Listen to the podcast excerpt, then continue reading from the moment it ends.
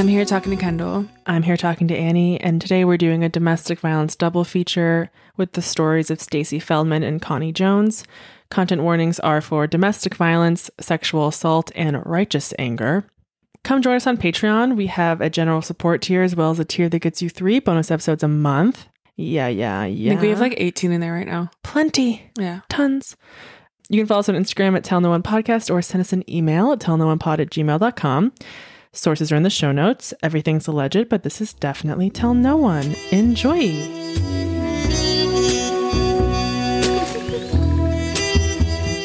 All right. So, like I mentioned, we might do a little two two stories in one with a common theme. But the thing with this is the theme is like not very good. like I didn't like they're not really the like. Well, they are they are, but they're not like super connected as as like our foliage you episode was on the Patreon or Bad Doctor. Yeah. Um it, the uh so it might not happen that way. They're barely connected. they're they're they're connected, but they're not strongly at all. like it doesn't really make any sense. so we might just have one. We'll find out. Okay. We've got Stacy Feldman, born in Indiana, youngest of three sisters, small town. Um, she spends her mid 20s living in Chicago. Um, and in 1998, she moves to Boston to help with her sister, Susan, who just gave birth. And she ends up being her nanny for like six months. Cute, fun. Yeah, they're really close. Um, she's great with children, but she really wants her own family. So she's looking for the perfect match and maybe will accept the first man that comes along because she wants to have that family so badly. Well, I mean, women are made to feel like you better do everything you want right now, bitch, before you turn 30. Right. I get her being like, fuck. I better do that then. So she agrees to a blind date um, set up by a mutual friend to see this man, Bob Feldman. And they hit it off and they get married at the Ritz in Montreal. Cute. I know. I do feel like before the year like 2015, by hitting it off, do you mean like, Didn't hate each other. yeah. Yeah. right. Mhm. They have two children, a girl and a boy. They're living in the suburbs of Denver, Colorado. She makes tons of friends wherever she goes. Like she's still in touch with her sisters and her Chicago friends, and now she's like making like mom friends in Colorado. We're all over the world, Yeah, she's been everywhere. man. So Bob and Stacy have a pool at their house, so they entertain a lot of friends, family, and just like people in the neighborhood. She's very um like well known. So March 1st, 2015, there's like a children's carnival at their synagogue. They're Jewish. So Bob drops the kids off at their religious school that morning at like 8:30 and Stacy is planning to pick them up around noon. But she doesn't show up. Mm. Um, the school starts calling her. She doesn't answer. So they call the school calls Bob, uh, and he's like, "I'll go get the kids from school, and then I'll bring them to the carnival too. I'm I'm in no real hurry to find out where my wife is." We're in 2015. Yeah, Okay. We are now living in a time of like immediate contact. No. Why can't I contact her? We're in the year 2015. right. Yeah, and it's int- they talk to a police officer about this, and he's like, "Not only would I think you would be worried, wouldn't you maybe like be a little pissed?" Yeah. what the fuck? I'm at work. Yeah, Why didn't you show up to get them? but he's not doing it, any of those things. Um, so they don't return home until around three. And when he gets inside, the shower is running, and he finds her at the bottom of the shower, like in the tub. Um, she's unresponsive. So at 3:21 p.m., he calls 911 and says, "Please help me. My wife's not my wife's not breathing." He tells the dispatcher that she must have like collapsed in the shower, and they are instructing him on how to do CPR. When EMTs get there, they attempt to resuscitate her, but she has no signs of life. It appears that she had had a medical event, um, like in the shower, but a homicide detective does come to the scene, Randy Dennison, and he thinks this is strange because she's f- only 44. Mm. Like 44 year olds don't usually drop dead in the shower for no reason. They talk to Bob, and he says, "Yes, I left at 8:30 that morning to bring the kids to religious school, and I haven't come home until now, a little after three. And I found her in the shower with and the water's running and it's cold. I pulled her out and called 911 and tried to do the CPR they told me. Um, but I can't remember if she was laying face up or face down. Okay. I've never encountered a dead body of a loved one. I don't know what I might be aware of or not. Yeah, I wouldn't, I don't know. But I do kind of think that you'd remember if you looked at her In her the- face? yeah. Yeah, maybe. You know what I mean? Yeah. Yeah. I think that would be jarring enough that you'd be like, no, I walked in and like looked at her. Like vacant eyes. Yeah. Yeah. He also was like, not for nothing. Um, we went to a party last night and she took some edibles. So maybe that has something to do with it. I got it. Yeah. you know, marijuana killing people. Marijuana making you die in the shower tomorrow. He's also like, she's on a few different prescriptions for arthritis and nerve pain. She has like neck pain and stuff. So, like, maybe it interfered, or maybe she took an overdose by accident. that would be alcohol, Right. not weed. Um, there are no indications of an intruder or like a violent altercation in the home. The shower caddy, though, there's like a metal shower caddy in her shower. It had fallen and like all the shampoo was scattered. Mm. Well, there's like some sha- scattered products, but then there's another like rack with with stuff that hasn't fallen. Okay. Like they can tell which way she probably fell. Yeah. Yeah. So Randy Dennison, the homicide detective, looks at her body and there are bruises all around her. Okay. There's some on her face, arms, nose, abdomen, and he's like, "Is this from her being pulled out of the tub, like roughly, like over the? Because it's one of those showers with like a sliding, so it's like Oh, that rough be- metal that could hurt. that hurts yeah. a lot. I feel like I've stepped on that before. Yeah. I think I've like fallen on that before. It hurts like a motherfucker. So they're like those notoriously awful things that could have roughed her up, especially if someone's pulling her with like no regard for hurting her. Like they're trying to save her life. Well, if you're frantically pulling her out. Yeah, you're not like, oops. there was also two transdermal fentanyl patches on her body. What? Um, this could be for her nerve pain. She like has chronic pain, but two is weird. And they're like, so was this? Did she forget? Maybe she had one on and like had an accidental, another? yeah, overdose because fentanyl obviously is like super dangerous. Um, so they don't treat this as a crime scene off the bat. They don't collect any evidence and they don't cordon it off or anything. I would, man. Look, I'm not, a de- me- I'm not a detective, but if it were me, I would have cordoned that thing off real fast. Put the tape up, guys. Calling my best men. well, anytime a man finds his wife, finds, finds his wife. I came home and found my wife dead. Like, Mhm. okay. So he does notice that she is still wearing a watch. Um, it's a gold and silver dress watch, and he's like, she probably wouldn't shower with that watch on. Duh. Like, fucking duh. What are you talking about? Randy will come and really help, but for right now, he's being a little idiot. Okay. Her sister Susan, who's in Boston, is notified by her father about Stacy's death. She's like absolutely devastated, obviously. All of her friends are like overcome with grief about this, and the, and it it's worse because they have no idea how, what happened. There's still like no obvious cause of death. They're just like she just dropped dead. Hmm. But they do say, like, okay, so she wasn't like the healthiest woman in the world. She recently had a ski accident, had broken a few ribs, she had chronic pain, so she was like on a lot of medication. Uh, so we don't know. And she um she had slipped on ice the night before. So like did she hit her head, like have a little Bob Saget moment, The mom from Parent Trap. the mom from Parent Trap moment? I'm fucking afraid. A lot of people. I'm fucking afraid. I'm very afraid of that. I think about it all the time.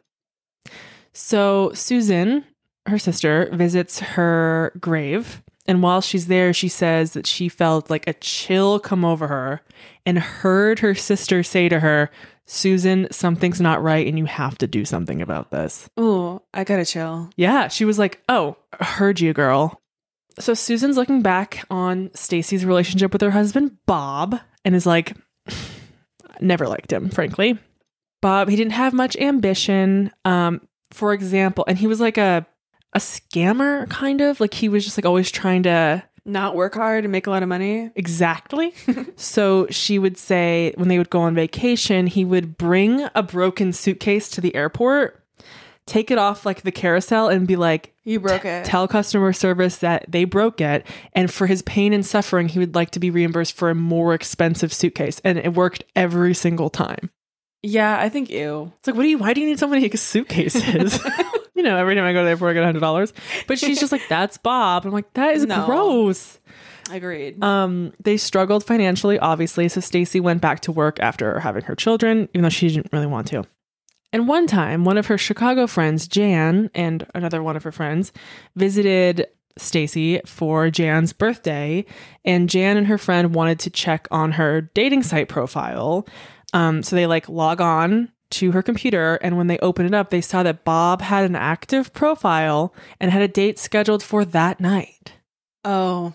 They do not tell Stacy. Oh my god, you have to. One day, a woman shows up on their doorstep and tells Stacy that Bob had been giving her money and they had been sleeping together. All the, all the money we don't have. Oh, the money from the the Suitcase gag. Yeah. yeah. okay. Uh, so she's thinking about leaving, and they have separated a few times. And she even met with a divorce attorney, but he kept claiming he was going to change. Um, the house was only in his name, and he would tell her he would leave her with nothing and take the children from her. So she is scared. Mm. Um, Sister Susan calls Detective Randy Dennison and tells him that she's like, Bob killed my sister for sure. Like, I'm sure of it. Um, and Randy is like, okay, I have been thinking about this. it is weird that the like the bathroom floor wasn't wet after Bob allegedly dragged her body wet and nude out of the shower to perform CPR. So 2 months later, they get the autopsy report and it is labeled an undetermined death. Thank you. That's very helpful. They're like, we don't know if it was an accident. We don't know if it was natural. We don't know if it was a homicide. We don't know anything. Why are you here? right. We're paying you for what? she had dozens of scrapes and bruises, but none of which would have been causing her death. yeah, but like they are maybe indicative of like a home life vibe. Like why? Or a struggle. yeah, yeah, yeah. Or one big fight. Um, she had a mild case of hardening of the arteries, but it was not like gonna kill her any minute. Like it wasn't like she's gonna drop dead. Down the line, it would have been a problem, but Like your doctor might tell you to like lay off the fucking salt. lay off the salt and up the oatmeal. Yeah. Um, but and she had no fentanyl in her system. Uh Those patches just for fun. so the detective calls Bob again and like records these calls because he's like, "Tell me about your day again, Bob. Like, let's see." walk me through. And he changes his fucking story. Now he says he came home around noon to clean the garage. And the detective is like, Look, I'm not one to judge, but the garage did not look like it had been cleaned recently. And also, why would he come home in, to, in the middle of the day to clean his garage? Strange. Yeah. He also said he went to the park to work out. He's like, Yeah, I, I jogged around the park and I did some push ups on the park benches. And they're like, First of all, that doesn't look like it's a usual activity for you, Bob. And it was snow. There's snow on the ground. So when Stacy didn't show up to pick up the kids, they called their dad, Bob, for a ride. Um, and he's like, "Yep, be right there." But he didn't come and get them for another hour. So if he was at home cleaning the garage, Go grab them and come home. unless you're doing something, That you can't have them interrupt. yes. Uh, And if the, the park is also nearby, so if he's jogging in the park, he would have had plenty of time to get there as well. Okay. No we have no angle here where it would take you an hour to go go No. get them. No. Not at all. Okay. If you were home around noon, wouldn't you be even more worried about like, well, where are The hell is where is their mom then? If she's not home and not getting them. Right. Okay. He also says after he dropped them off at temple that morning, he stayed around like for a little bit after for a ceremony that they were having. Um, they check out there was no ceremony. So Randy Dennison gets a voicemail from a woman who claims she has a story about Bob. I bet a lot of women do. Yeah. Her name is Susan McBride. So this is another Susan, not the sister, not Sister Susan. Um, Susan McBride in February 2015 is living in Denver. She's single and she meets a guy named Bob on Tinder. Ew. The idea of like a 40 year old being on Tinder. I know. Susan McBride's like awesome though. She has like silver hair and moved to Italy. cool. She's so rad. Yeah, I mean men. Like women are different. We can do whatever we want. right? they meet at a coffee shop. She says he's like smiley, laughing, personable. He said that he's been separated for a few years and is like filing for divorce. Um, and they set up another date. But when they're walking out of the coffee shop, he like aggressively just like kisses her, and she's kind of like, "Ew." no, but they could keep the second date. He emails her, quote, I think I'm supposed to wait three days to contact you, but I don't follow the rules. Wow, you're wonderful. He offers to bring wine over to her place that night, and she's like, No, I'm not going to do that. I don't even know your last name. So she emails him back and is like, I'm what's your last name? And it took him all day to respond. And eventually he says, Wolf, Bob Wolf. And she Googles this and nothing comes up. But she sees a profile on LinkedIn of a man named Robert W. Feldman with this guy's picture. So it's his middle name. Wolf. Yeah. Cool. Dead ass cool. Unfortunately, cool. Um, why are we being that weird? I'm not sure. You know what I'm baffled by? What? When men don't even have their right their one life together, like we're broke, dude, They're ready to start anew? and they're already looking out for other shit to, Yeah. to do and like paying for a date, whatever the fuck you're doing. Fuck you. We're broke, Bob. I can't make the mortgage this month, Bob. Okay. So now that she has his last name, she can easily find his wife. Um, and she sees pictures of them, and they're like clearly still together. a married couple with children. yeah, it's a hard thing to see. A freak. Yeah, a Oh, freak. Kendall. it's freaky to see. um, so Susan emails him and says, "You're a lying asshole, Bob Feldman. Don't ever contact me again." He's blowing up her phone. Um, she eventually answers and he's like, Please let me explain. I have had a stalker, which made me hesitant to share my full name. Men don't have them. no, Men don't get. stalked. They don't. They don't. Um, and he's like, I want to explain this to you. Like, I have a whole story. So he goes over to her place for dinner with a half empty bottle of wine. And he says, My wife, Stacy, is an absentee mother who just like does her own thing. She's never around. Um, we're separated and we take turns in the house, like Ben Affleck and Jennifer Garner. Garner. She believes it. She, they sleep together that night. Ugh, hate that for her. But Mhm. you're not dumb, girl. I would probably believe that. oh, yeah, vagina transplant. What? You want to get a vagina transplant.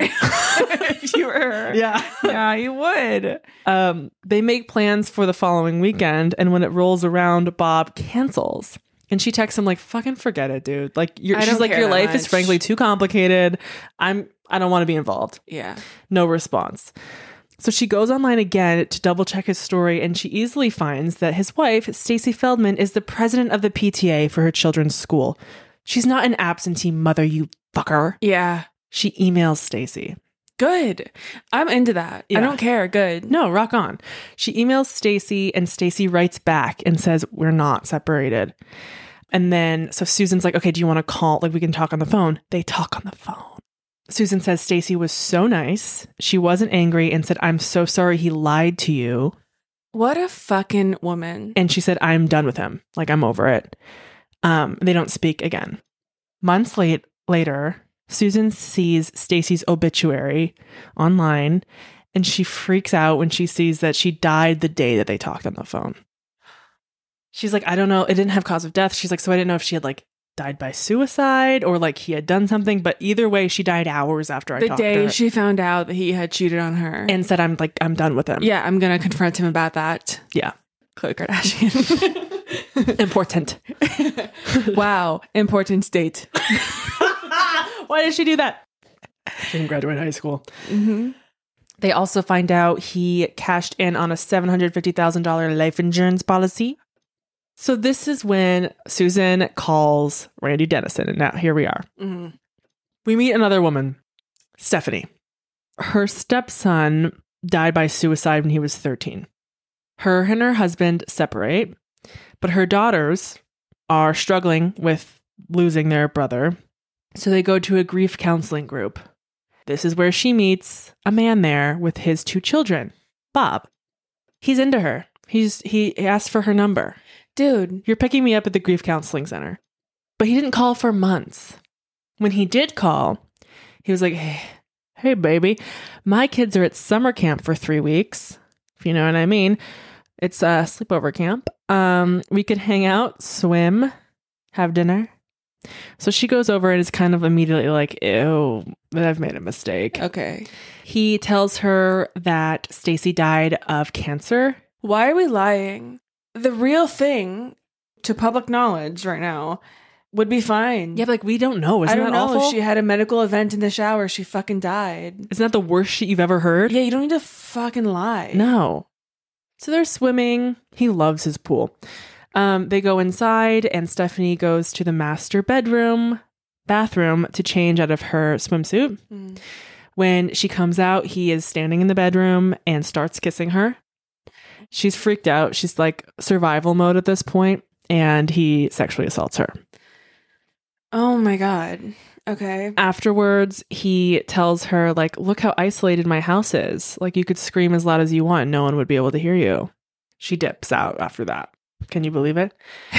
Three weeks later, she feels like she's getting an infection. So she goes to the ER where she, you know, reports on like the form that she had, quote, sex against her will. Mhm. And by protocol, the hospital notifies the police. Okay. And when she talks to one of the officers, he lets her know that Bob is currently being investigated for murdering his wife. And she's like, What? Oh my god. Um, she declines to press charges against him at this point for the sexual assault. And the murder investigation is stalled. There's no new evidence. So Susan, her sister, Stacy's sister, talks to she's still like on a crusade, like a woman one woman crusade in Boston. She talks to a relative who's a clinical psychologist who says, Okay, your sister's relationship sounds like domestic violence, and you should talk to some of my friends over at the Training Institute on Strangulation Prevention. Um, so they get hooked up with them, and they tell us that you can easily strangle someone to death and leave no external marks. And it is often missed in autopsies. I had no idea about that. Yeah, they're like, you want to kill someone easy? No one will never know. Strangle them or suffocate I did them. not know that. Yeah. Great. Um, Dennison um, and the prosecutor set up a meeting with the Institute's medical expert, Bill Smock. He testified in the trial of Derek Chauvin, the officer who murdered George Floyd. Mhm. So he's an expert on like suffocation and asphyxiation. He reviews Stacy's case and he sees that she had a chipped tooth that was probably caused by blunt force trauma, aka someone pressing against her nose and mouth. Oh wow. She had petechial hemorrhaging, which is like the blood vessel popping, and venous congestion caused by pressure to her chest and neck. She also had scrapes and abrasions inflicted when she was still alive because it like left marks. So it doesn't come from pulling out of the bathtub. Okay. She had more than 80 of those. They had a big fucking fight. Yes. She had bleeding under her scalp from multiple blows that looked like a prolonged beating. How would they not? See that? Come on. I don't know. And can you even get a bruise from if it if it happened after you fucking died? I don't think so. So it wouldn't have happened from him pulling her out. They think she might have been like barely clinging to life. Maybe. Okay, like blood pumping. Yeah. barely. Like maybe brain dead, but like blood pumping. Okay. So it's possible, but but like no. your skull, all of it. yeah. You got killed. She had multiple bruises on the back of her hands, clearly defensive injuries. They believe that she was still dressed when she died and was put um into the bathtub nude. And they believe she was put on top of an already collapsed shower caddy because there's an imprint of the caddy on her chest, but no bruising there. So she was already dead when put, when she was put on top of the caddy. Okay, got it. Um, so clearly postmortem. He concludes that she was asphyxiated. I'm going to say that again. he concludes she was asphyxiated, like a combination of strangling and suffocating. Uh, they get an arrest warrant for Bob. Um, and in February 2018, so this is like three years later, he is charged with her murder. Um, the children are now 10 and 11, and they go live with Stacy's family, who they previously hadn't been allowed to see. Obviously, he had been keeping them from them. Preliminary hearing. The judge rules that the prosecution does not have sufficient evidence to justify holding Bob without bail. So he posts bail and is able to go home. He's on house arrest. He has like a ankle monitor. Um, he is using the life insurance monacy. I cannot say life insurance. He's using the life insurance money from her death to pay for his defense. Um, her family sues him for that, and a judge agrees and freezes the money, but he appeals, and the Colorado Supreme Court sides with Bob and allows him to use the funds. His trial ends up being delayed more than five times because now we're like up into 2020. So it's 2020. Bob has an ankle bracelet. He can't leave his house. No one can leave their house. But he gets in trouble for having people in his pool because he listed it on an app in which you can rent out your pool. I'm trying to make a buck. He's definitely trying to make a buck. And like, ew, dude. I know. Why are you here? there um okay, we meet another woman, Tracy. She meets Bob on a Jewish dating site. Um, they meet up at a park. Um, she hadn't seen him in the news. She doesn't know that he's Can he go to a park? no, nope. Um, he asks to see her again at his house, and he's like, "Yeah, it has to be at my house. I have some legal troubles." And she's like, "Absolutely not." she's like, "And that's the end of me and Bob." Um, he takes hourly bike ride or like hours long bike rides, but his neighbors like take pictures of him and like send it in, but nothing happens. What the fuck? Spring 2022 murder trial finally begins. The 911 operator testified that Bob did not sound out of breath while he was allegedly performing CPR on the phone. Oh my god, pretending to be actively trying to help her. Yeah, Whoa. I want to hear it real bad. it's gross.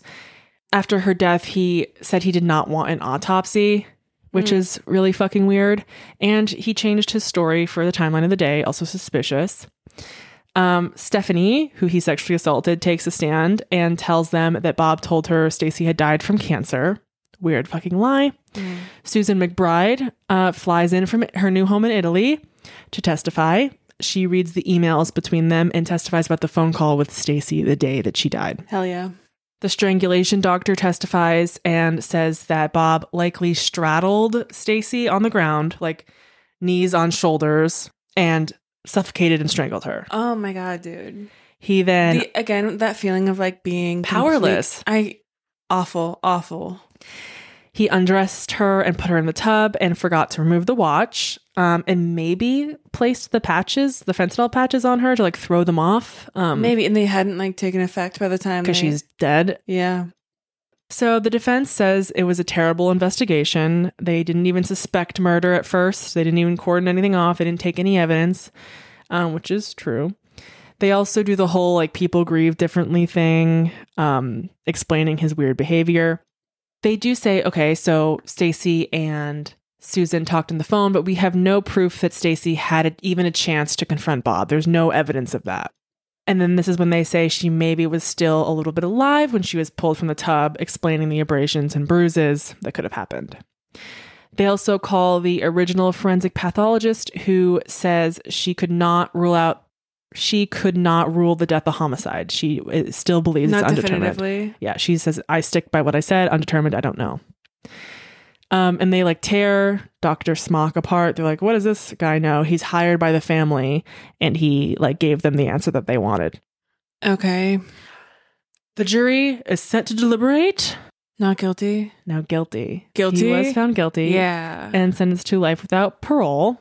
Um, both Susan McBride and sister Susan are like they're friends now. Um, and they're advocating for domestic violence awareness. Gotta Um, do it. Gotta do it. 1 800 799 SAFE. And so um, this just wrapped up last year. Yeah. The children have to be like, oh, I we've know. been living with a fucking animal. Ah! what are we thinking? Do we want to do the other one? Why don't we? Okay. Part deux. 2002. Natalie Collins is a lawyer and she meets a forensic psychiatrist named Dr. Steve Pitt. And frankly, he's got it going on. he has got something. I love Dr. Steve Pitt. We're in Phoenix, Arizona. He worked on Columbine and the JonBenét case. Um, they eventually get engaged, and he has two sons from a previous marriage. May 31st, 2018, he's supposed to be meeting Natalie for dinner at like 5:30. Um, it's around that time, and she texts him asking if he's coming, and he responds 10 minutes max. And then an hour goes by, and he's still not there. So she drives to his office, and when she pulls up, she sees yellow tape, and a bunch of police. Oh no. His car is in the parking lot. Um, things are strewn all over the ground, and they're not telling her anything. So she calls a friend of Steve's who's a police officer, and he tells her that Steve had been shot and did not survive. A man had confronted him on his way out of his office. People heard shouts and gunfire. They develop a sketch of the suspect. Um, he looks like a white male and bald. She did not recognize it because um, Steve had shown her pictures of people over the years who he was maybe worried about. Um, and this was not one of them because he's like, I'm involved in some like pretty crazy cases. And if you see this freak in a parking lot, run away. But she didn't recognize this guy. Okay, he had not warned her about him. No. The next day, there's another shooting in Scottsdale. Valeria Sharp, a paralegal at a law practice, was working at her desk when a man walked in and shot her in the head. She was able to walk outside and approach a car who called 911. The driver said, quote, she was running toward my vehicle. There was blood dripping from her face and she just lay down on the ground. She was rushed to the hospital and later died. Mhm. When police get on the scene, they go into the law office and find a second paralegal, Laura Anderson, had also been shot in the chest and is dead at her desk. How are we picking who to kill? Oh god. They pretty quickly confirm that these shootings are connected to the Steve Pitt one the day before. It's the same 40 caliber weapon. 10 hours later, um, there is another shooting. An adult male was shot twice in the head at an office building. It is Marshall Levine, a counselor and life coach, in his office that he was subletting from another psychotherapist, Karen Colby. There are 40 caliber shells in the office, like same guy. They find DNA on a shell casing at the scene of Steve's murder, but there's no match in the system. Um, a man named Rick Anglin, um, who is a former Phoenix police detective and a current private eye, sees the news coverage of this and he is sure he knows who the killer is, baby. I believe in a private eye. Oh, yeah. Um, years earlier, he had worked for a doctor, Mrs. Connie Jones. In 1984, Connie started dating a soldier stationed at Fort Bragg, Dwight Jones. She was 18, he's 22. It's her first boyfriend. They get married in 1988 after her first year of medical school. Uh, he leaves the army. He never works. He has like two or three days at a job and then leaves or is fired. They live on her financial aid from medical school. But dude, why are you worth nothing? Please do something. do anything, dude. What the Stop. fuck are you doing? Stop being you. um, she does her residency in psychiatry and starts seeing some red flags with her husband. He would stay in bed for days at a time. He would become hostile towards her, verbally abusive. He would give her the silent treatment for a week at a time. Get out. She got into radiology, and this is where she will continue, and encourages him to get psychiatric help, which he refuses. Eight years of hell, she tells him, I'm out, but he lays on the floor sobbing for three days straight and tells her it's because of his mental illness. Like, that's why I'm such a horrible husband, Okay. and begs her to stay. Like, I will fix things. But like, even if that were true, okay. You can be ill and Yeah. like not I don't get to you don't get to ruin my life. Right. Like laying on the floor crying. Um, why are you manipulating me? Well, yeah. Very like openly. In 1997, they have a son, um, and things improve for a bit. But I mean, it goes right back to where it was and worse. Yeah.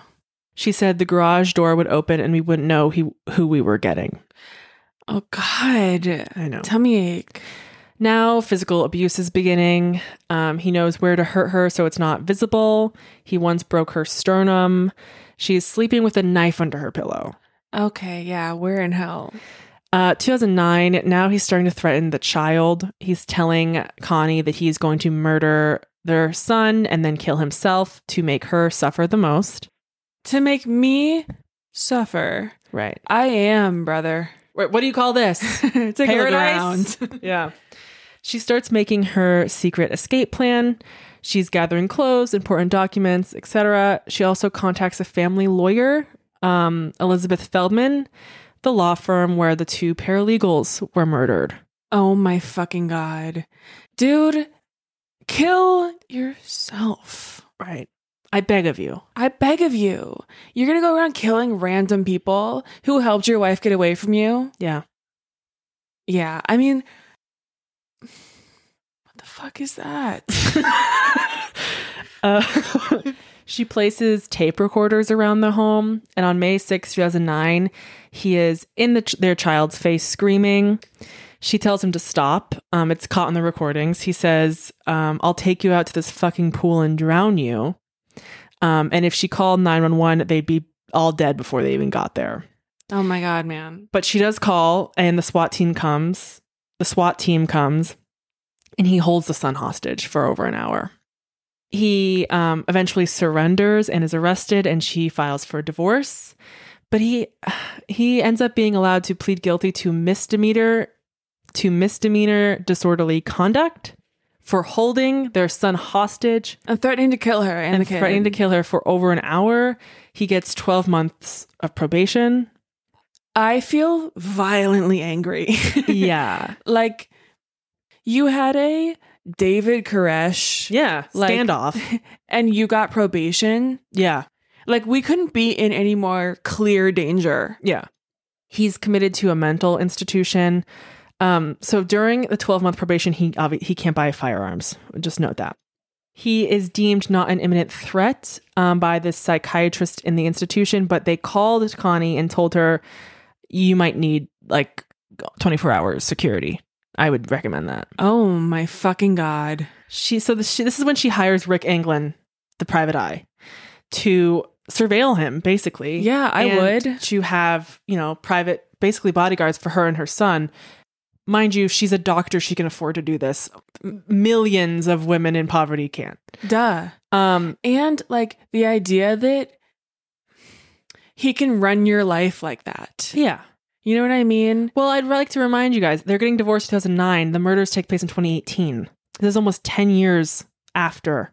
Of like haunting her life. So she left him, and this is still happening. It's not like leave the relationship.